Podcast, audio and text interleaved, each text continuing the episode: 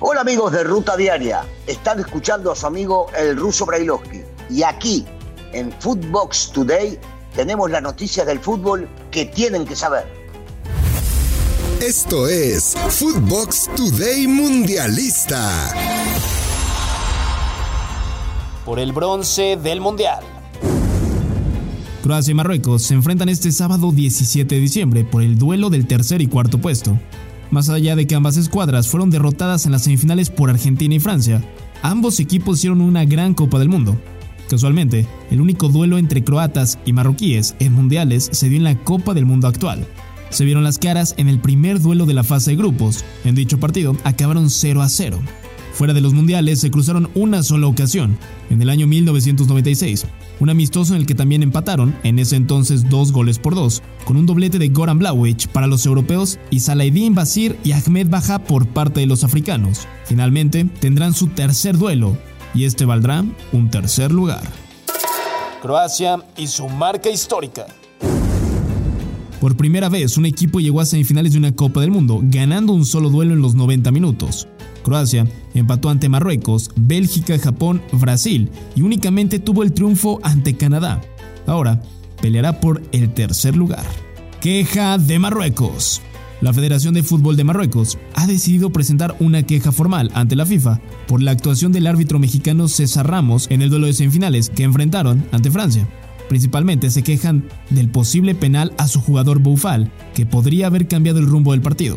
Nos mostramos sorprendidos de que no se hiciera uso de la sala VAR y que no hubiera sido alertada. La Real Federación Marroquí de Fútbol afirma que no dudará en defender los derechos de nuestra selección. Señalan en su comunicado. Mexicano en la final.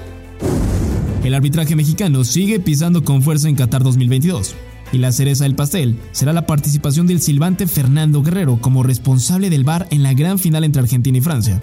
La designación del cantante será la decimoprimera en la actual competencia en tierras cataríes, en donde se ganó su lugar, sobre todo después del polémico gol que ayudó a la victoria de Japón sobre España. Alerta en Francia. En el duelo ante Marruecos, dos jugadores del equipo titular fueron baja debido a que contrajeron el virus del camello, Hablamos de Adrien Rabiot y Dayot Upamecano. Ahora, según información desde la concentración de Francia, el futbolista Kingsley Coman también estaría enfermo y podría ser baja de la gran final.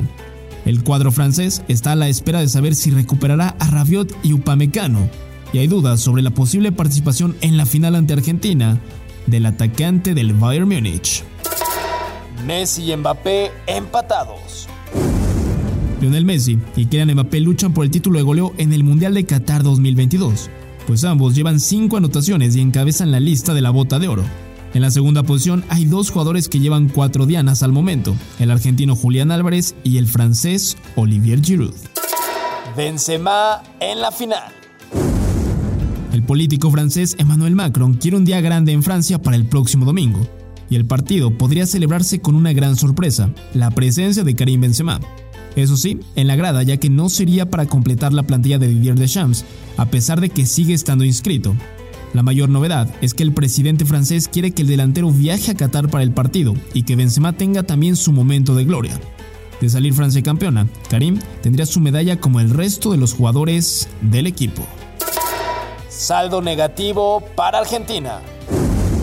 La albiceleste está instalada por sexta ocasión en la final de una Copa del Mundo, el saldo al momento no es muy bueno, pues de las cinco que ya jugó perdió en tres de ellas y ganó dos.